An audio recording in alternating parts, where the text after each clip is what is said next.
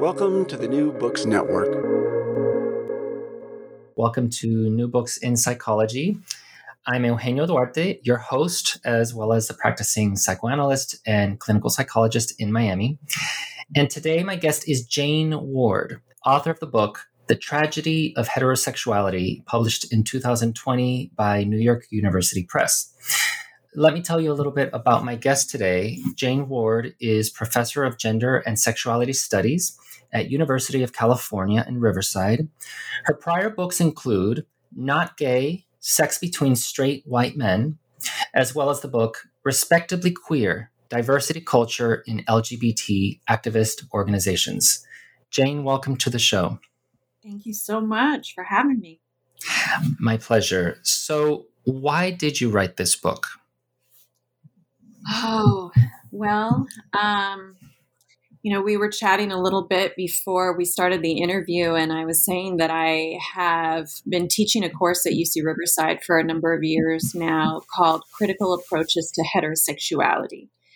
And I decided to create and teach that course because I had been inspired by critical whiteness studies and critical masculinity studies. Both of those are fields where, you know, we take a, a, a privileged group, a dominant group, and we shift the analytic lens to look at that group. Because often one of the ways that privilege works is that the privileged group doesn't ever get examined. You know, they are sort of unmarked. They're like just default human beings, whereas the rest of us, you know, we get surveilled and um, and theorized about and all of that. So so I really wanted to think about heterosexuality and about the history of heterosexuality, how the meaning of heterosexuality has evolved over time. And so that's how that course began.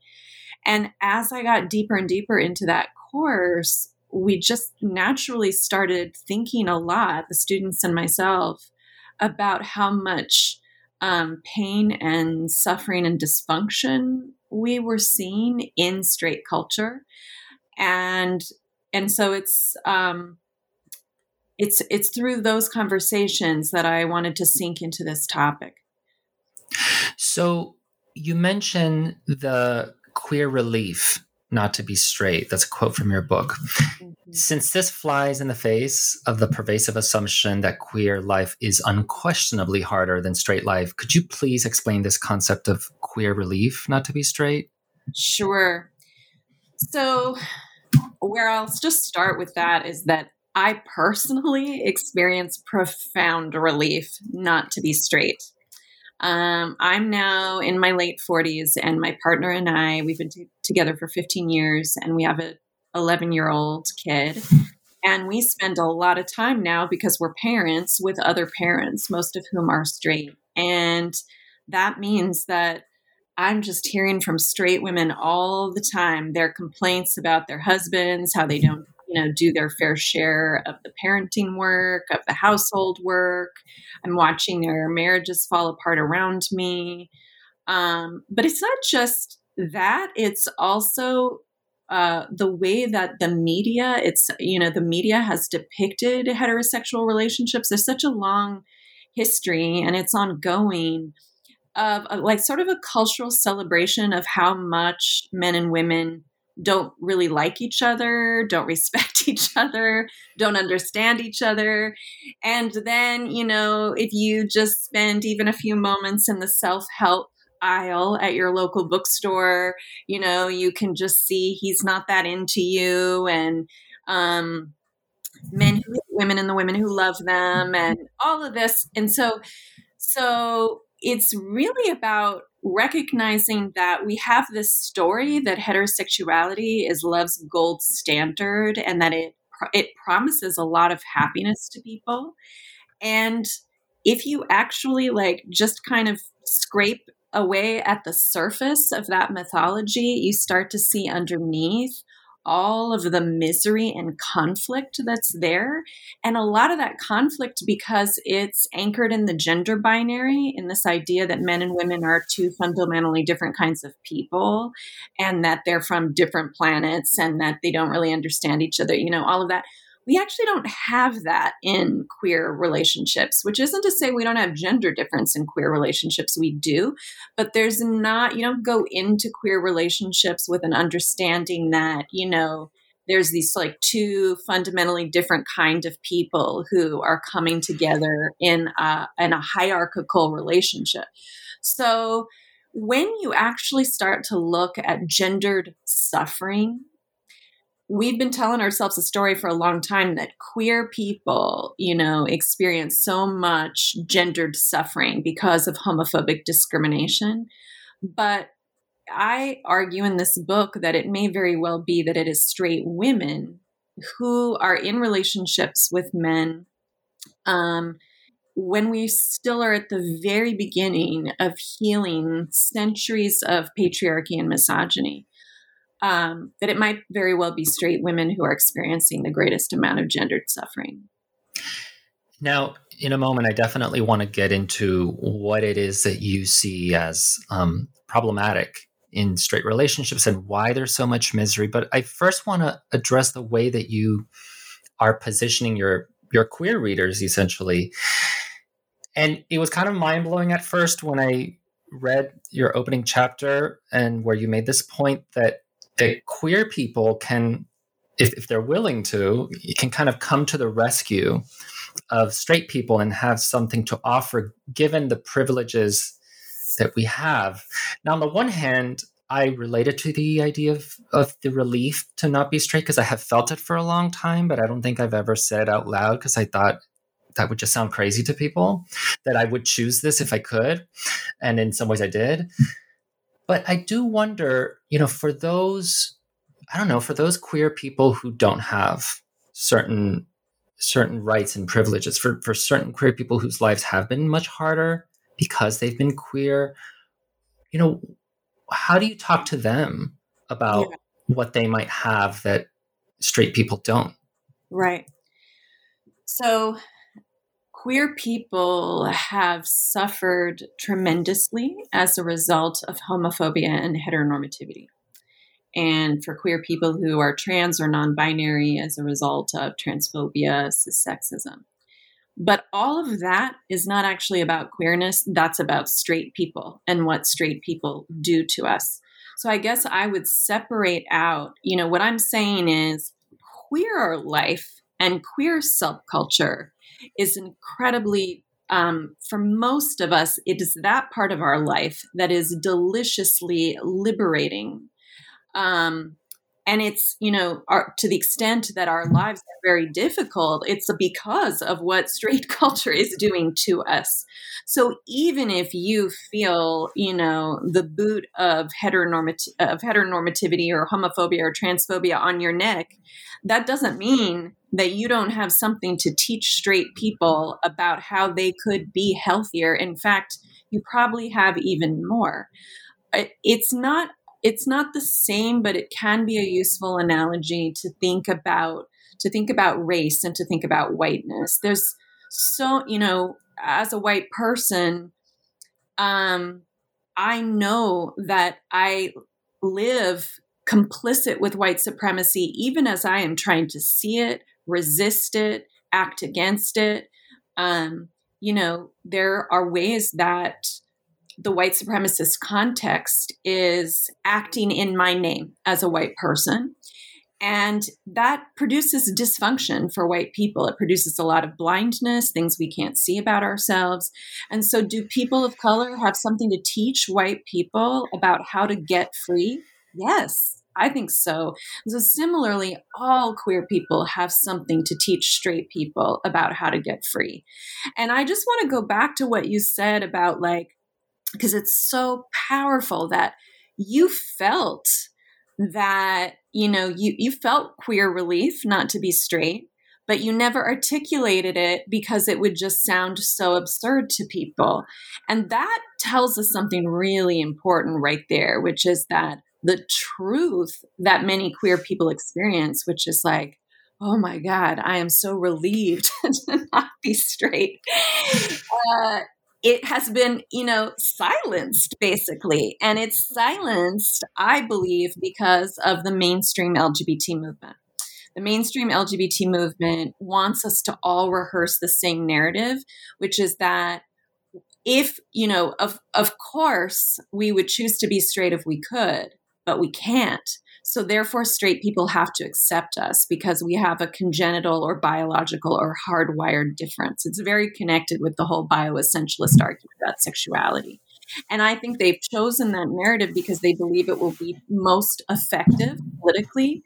But they're they're promoting that narrative at the expense of what's true, what feels true for many of us. So let's get into straight culture. Um, I'm going to ask you two questions at once. First, what is the difference? Is there a difference between straight people and straight culture? And then, because because you seem to argue that at the center of the misery in straight culture is the misogyny paradox, I, I was hoping you could tell us what what that is. Right. So, absolutely, there is a difference between straight people and straight culture in the same way that there's a difference between like individual white people and white culture or individual men and sexism or patriarchy. So, there's so much potential for us as individuals to resist, to break out, to get free. And yet, you know, we are always being hailed into the dominant culture, especially if we are a member of the target group of that, you know, for that culture. So, straight, I mean, when I think about straight people, I think about people who have a sexual desire for, for people who they perceive to be of the opposite sex. Um, but when I think about straight culture, I think about the way that um, heterosexual identity got invented as a as a category by physicians, European physicians in the late 19th mm-hmm. century, and then got kind of circulated as an idea around the globe. And how all of these psychologists and sexologists came together to define what they perceived to be healthy heterosexuality. And healthy heterosexuality in the early 20th century really got concretized as um, a relationship of two very different, not just people with bi- different biologies, you know, a person with a penis and a person with a vulva, but people with two very different personalities. So all of these gendered personality traits were attached to men and women. And then a whole romance and a whole romantic industry and a whole psychological industry formed around the merging of these two opposite types of people one who was sort of aggressive and dominant, um, and one who was passive and a, a nurturer or a caretaker, one who this is men, you know, who um, went out into the paid labor force and then came home and was, you know, could not be bothered to pay attention to anyone else, listen to anyone else, needed a lot of service, their food, their slippers, their beer, whatever, you know, a clean house, a beautiful wife. And then one who was imagined to be a kind of servant to that other figure, you know, somebody who was there to, who would be um, protected uh, in exchange and taken care of financially in exchange for her servitude and passivity.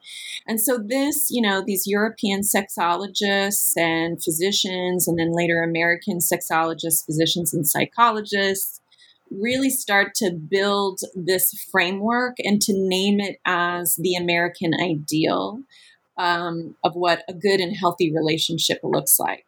And it just you know they just doubled down into the mid-century into the 1950s and then even at in fact especially especially as um, the second wave feminist movement starts to push back against that. We get books like John Gray's book, um, Men Are From Mars, Women Are From Venus, that come along and, you know, um, uh, very kind of insidiously offer women an alternative to feminism by saying, you know, feminism is not going to get you anywhere in your marriage. What's going to get you somewhere is learning that you're a totally different kind of person. You know, you're a Venusian and Martians are something totally different. And you need to learn how to basically um, sacrifice and take some hits and learn some tricks and strategies for managing the other person. So uh, all of this, and then, and I'm also talking about countless movies, Disney, you know, children's media, um, all the self-help books, all of this that's coming together to what I to, to create what I call the heterosexual repair industry, um, which is to help straight people resolve the conflicts, the, the deep gendered divisions in, in their relationships that are there because of patriarchy and misogyny. You know, this whole industry coming together to try to smooth it over without actually addressing the root of the problem. And the root of the problem, to get to your other question, is misogyny, which continues to be normalized in the broader culture. And so, of course, is having trickle down effects in heterosexual relationships. So we could talk about examples of that misogyny, but that's basically the upshot of the argument. But why why is it a paradox? Why do you call it the misogyny paradox? Yeah, it's a paradox because um, heterosexuality comes to be defined for men as an attraction to, an orientation toward, a kind of um, relational commitment to women. And so it requires boys and men to orient themselves towards girls and women, even as they're living in a broader culture that normalizes boys and men's hatred of women. So, um, you know, boys and men are receiving messages all the time that girls are weak, they're manipulative, manipulative, manipulative, liars, bitches, whores, you know, um, that women are gold diggers, that women are there to serve them, you know, really a lot of messaging ongoing um, that, you know, was especially clear with the last president of the United States who was putting it right out there on the national stage. Um, that women are to be taken, to be owned, to be possessed, and so all of that, you know, falls under the umbrella of misogyny, which is hatred of women. And so there's a tension, right? When your sexual orientation as a man is that you're supposed to love women, but you also are in a context in which hatred of women is part of what defines you as a man. It's part of how you express your masculinity. There's a paradox there. And and I want to highlight that what you helped me to see is the way in which this shows up um, in very subtle ways. I, I, think a lot of, I'm sure a lot of people that you know, a lot of straight couples, straight men that you know, and straight men that I know would say, oh my God, like, I'm not like that. I, I don't hate women. I, I love my wife. I love my girlfriend. And, and probably the, the women in those relationships would say the same thing. But w- what I think you highlighted in your book was that it's, it it shows up in a certain kind of attitude, the way they dismiss each other. You talk about um, you don't call it complaint culture, but I'll call it complaint culture. That it, complaining is a sort of feature of heterosexual relationships that every, everyone just thinks is normal. Oh, my husband, he's such a slob. Oh, my wife, she talks so much. Am, am I am I getting it right here? Absolutely, yeah. So, you know, I really tried to not ignore the more violent expressions of misogyny because of course we have to address that as well the domestic violence the sexual violence all of that but of course so many straight people feel that that's irrelevant to their relationships because right. they feel like you know they they love each other and all is well um, so i do spend a lot of time talking about these subtler manifestations of misogyny and um, what that what that typically looks like is um, the, is men's entitlement, uh, entitlement to women's emotional labor, their parenting labor, their household labor, um, their self sacrifice. And men often don't even realize they're doing that. And that just manifests a million kinds of ways. You know, what we have so much research now on what this looks like. We know that it's changing, but it's changing not so much in the actual outcome of men's participation in the work of the family as much as it's changing in men's um, values and aspirations. so we know that many men enter marriage um, valuing equality and expecting that they're going to do just as much parenting, that they're going to do just as much housework. And then things happen, and when the rubber hits the road and things become difficult, men and women often default back right back into a very traditional gender of la- gender division of labor. We saw this with COVID that when somebody had to quit their job to care for the kids, no matter how feminist those husbands were, it was their wives.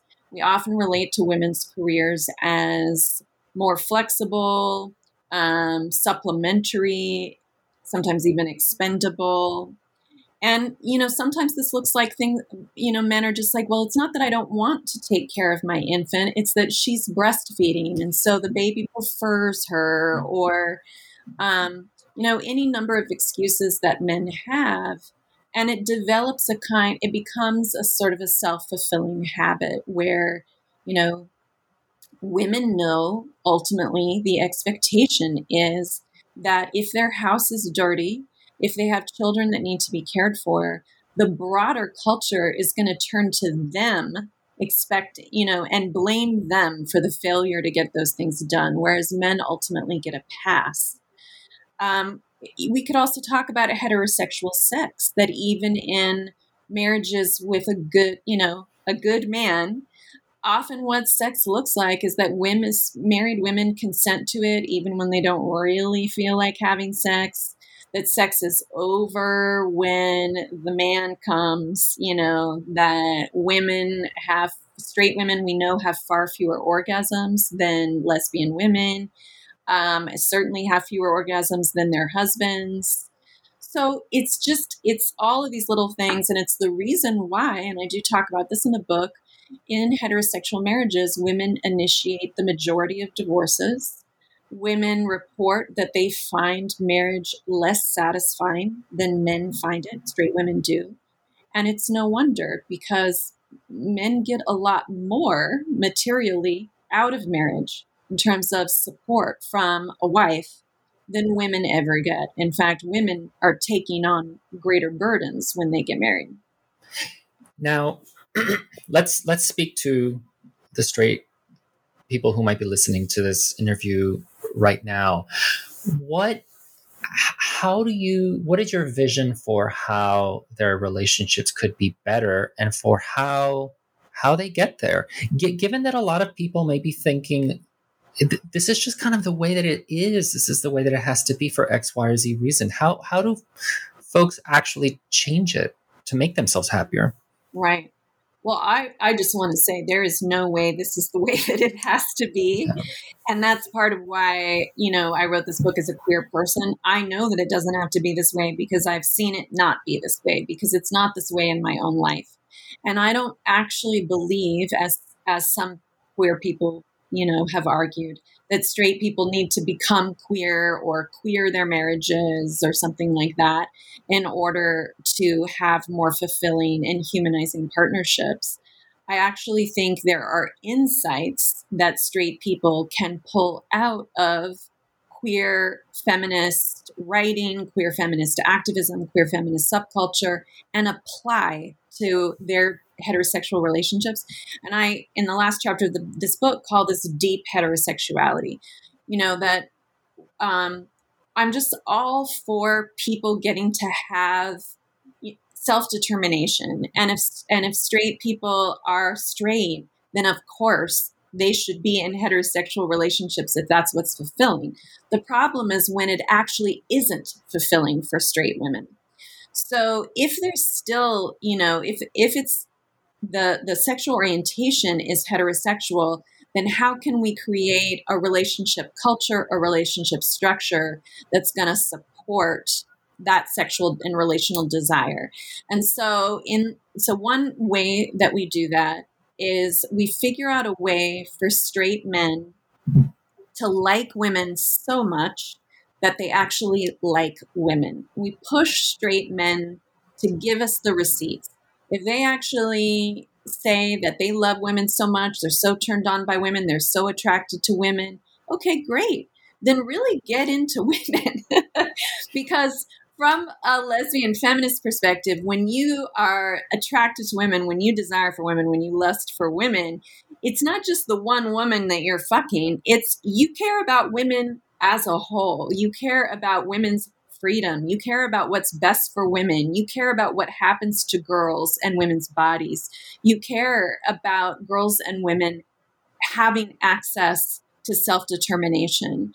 And so, part of what I'm advocating for is that we redefine heterosexual masculinity to push it even further towards what we would think of as straight, which is for straight men to actually really be more into women than they're into men, to care about what women think more than they care about what men think, to have respect for women this is another one of those contradictions within heterosexual masculinity, which is that straight men, you know, say that they're all about women, but actually they care far more about what other men think about them.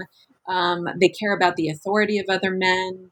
They had often there's this sort of bros before hose ethos, and so I think the first thing we need to do is work on straight men to disrupt what ultimately looks like a pretty homosocial or even homoerotic attachment. I was going to say that. men and reroute that towards women. But let's, I, I want to make sure that our straight male listeners know exactly what you're talking about because, you know, I, I can imagine people listening to this and thinking, no, but I, I'm very I I love my wife, I love my partner, I'm super into her and and I do this and I do that. But what when you say that they need to be more interested in all that it all that woman entails what right. like can you give examples of specific uh, things they need to be doing that they're by and large not doing right now right yes thank you yeah so what i'm what i'm not saying i mean back to the race analogy when you care about racial justice, you know, it's not it's not enough to say, "Well, I love black people." No. You got to love the movement, you got to get involved in the movement, and you have to want to end white supremacy. That's how to love black people. So similarly, if you love women, then you want women's freedom. And if you want women's freedom, you got to be a feminist. And if you're a feminist worth anything, then you actually tap into some kind of organization or infrastructure that's working on that set of issues. So, what I recommend is for, for men is that the work needs to happen on two different levels. The first is that the revolution begins at home, doing a full accounting of, you know, um, the possibilities for equity in one's relationship. Is one's relationship feminist? And that looks like, you know, again, paying attention to all that labor that is going into making that family operate and whether it's really stereotypically gender divided and all of that. So, revolution begins at home. Then the next thing is I can count on one hand the number of feminist men's organizations in the United States. There's so, so little organizing that men do to address misogyny and patriarchy. I mean, pretty much none. You know, we have a number of national organizations where white people can tap into racial justice work and get involved in all sorts of white affinity groups and organizations where they can get connected with ending, you know, work to end white supremacy. And we do have no corollary infrastructure for men. So we have a problem here, which is that men are continuing to imagine that feminist work is women's job rather than seeing it as their own. Mm-hmm. So, some way of connecting, not just with your daughter's soccer team or, you know, coaching or whatever.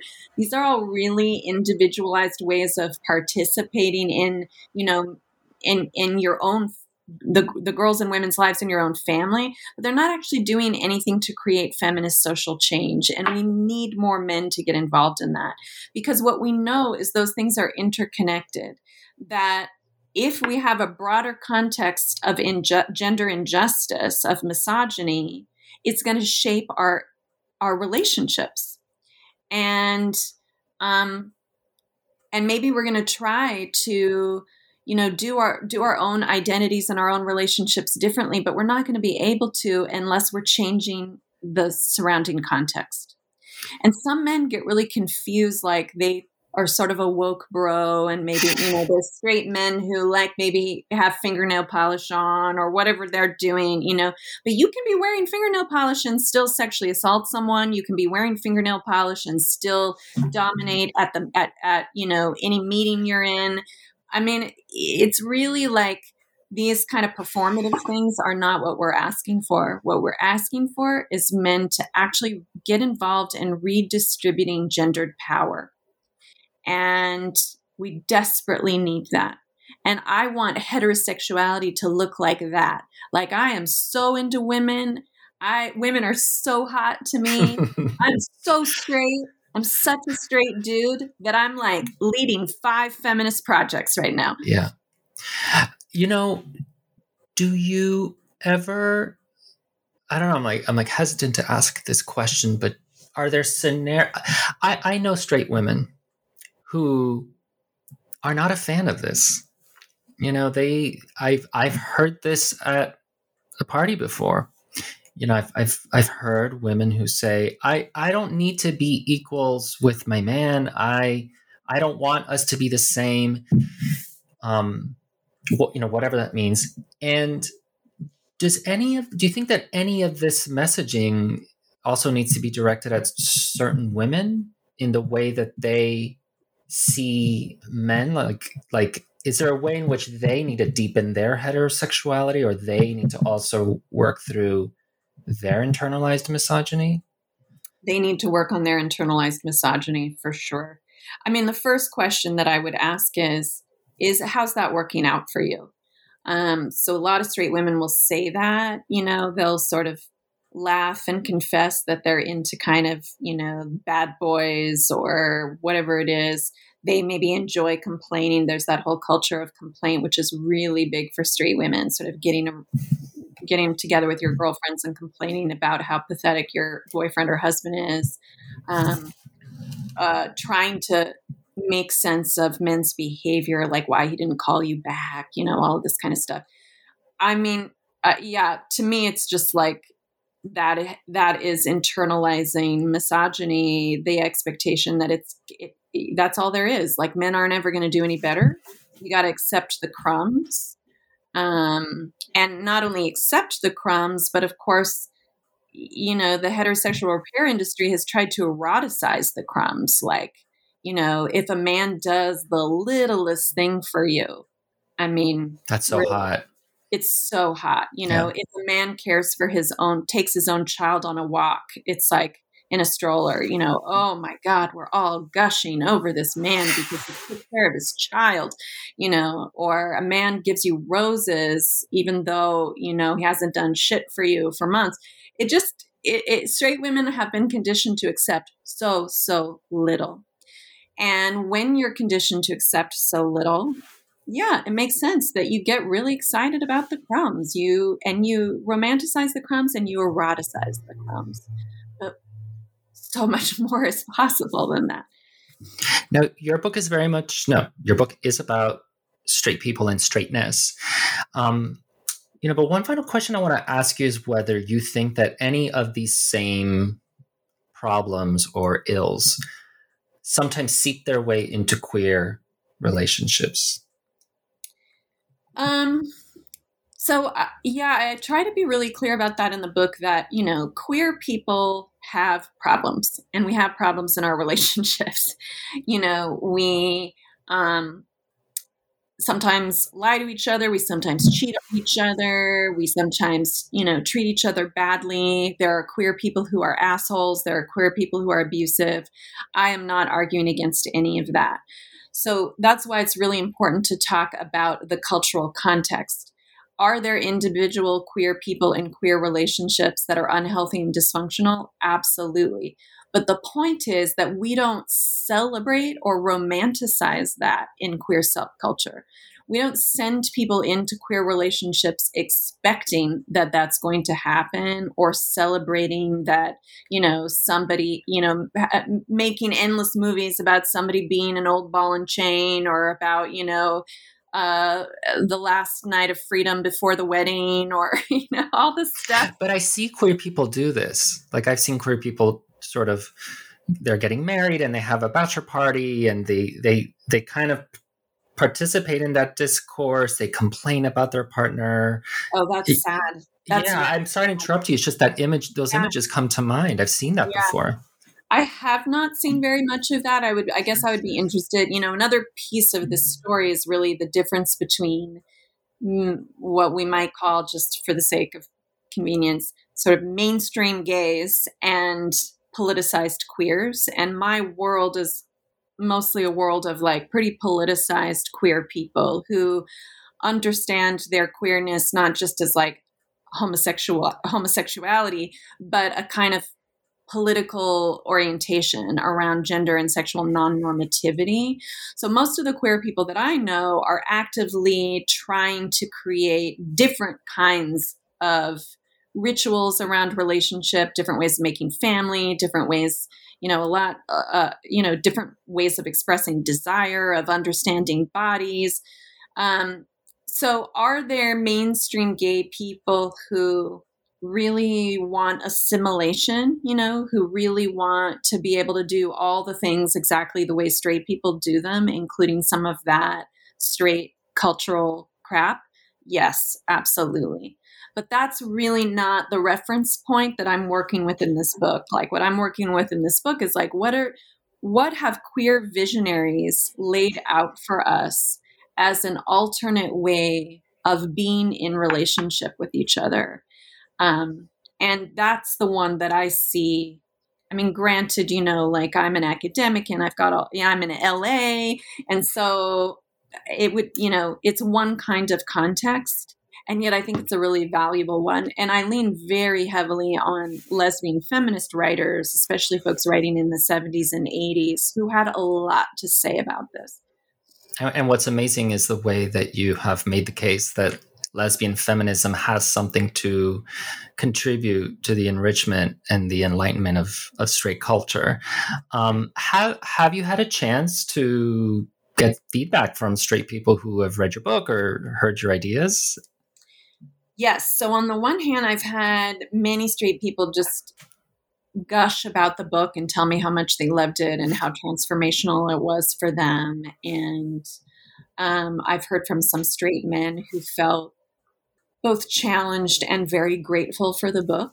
Um, and I've heard from straight women who felt very seen by the book. I've heard from a number of straight women who say that they like hashtag parts of the book, they quote lines from the book and text to each other, this kind of thing.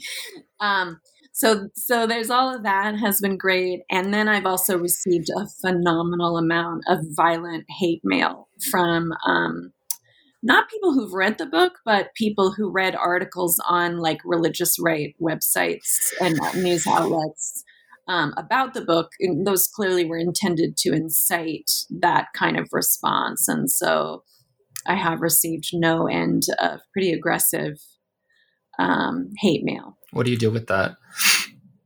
I post that on the book's Instagram page. so if you want to read the hate mail, that's my way of dealing. That's my therapeutic approach is for me being able to uh, share it and use it as data. Um, because, you know, the irony is that that I'll get an email that's like, you fucking cunt. There is no such thing as misogyny. And it's just like, thanks for providing exactly the substantiation, mm-hmm. the evidence of the point. Yeah. Yeah. Well, I want to say to you what I said to you off the air, which is that I think your book is mind blowing and essential. And I, I can't imagine a world where it wasn't written. And thank you so much. Um, before we go, what are you working on these days? What are you up to? Yeah, so I am working on something completely different. Um, a co, uh, co- a colleague of mine, Shoma Chowdhury, and I are putting together um, an anthology about witches and witchcraft and witch persecutions around the world. Um, so I've been really excitedly working on that and all that we can learn from the figure of the witch. And then I also have been working, this is a little bit closer to what I typically write about, which is, you know, heterosexual straightness. Um, I've been working on how the Me Too movement has influenced the way that um, television sex scenes are filmed. So, um, you know, a lot of coercion and even sexual assault had been happening in the entertainment industry um, where actors felt sort of uh, pressured at the last minute to show more of their body or to engage in simulated sex acts they didn't want to engage in. And so the industry is actually seeing a major overhaul of the way that that sex scenes are handled and there's just a lot of juicy details in there about how that's all unfolding so i'm writing about that as well those both sound amazing. I can't I can't wait to to read them um, and to know about them when they come out. Uh, I want to thank you for coming on the show. It's been great talking to you. I also want to remind our listeners about your book. I've been talking to Jane Ward about her book, The Tragedy of Heterosexuality. Jane, thank you so much. Thank you.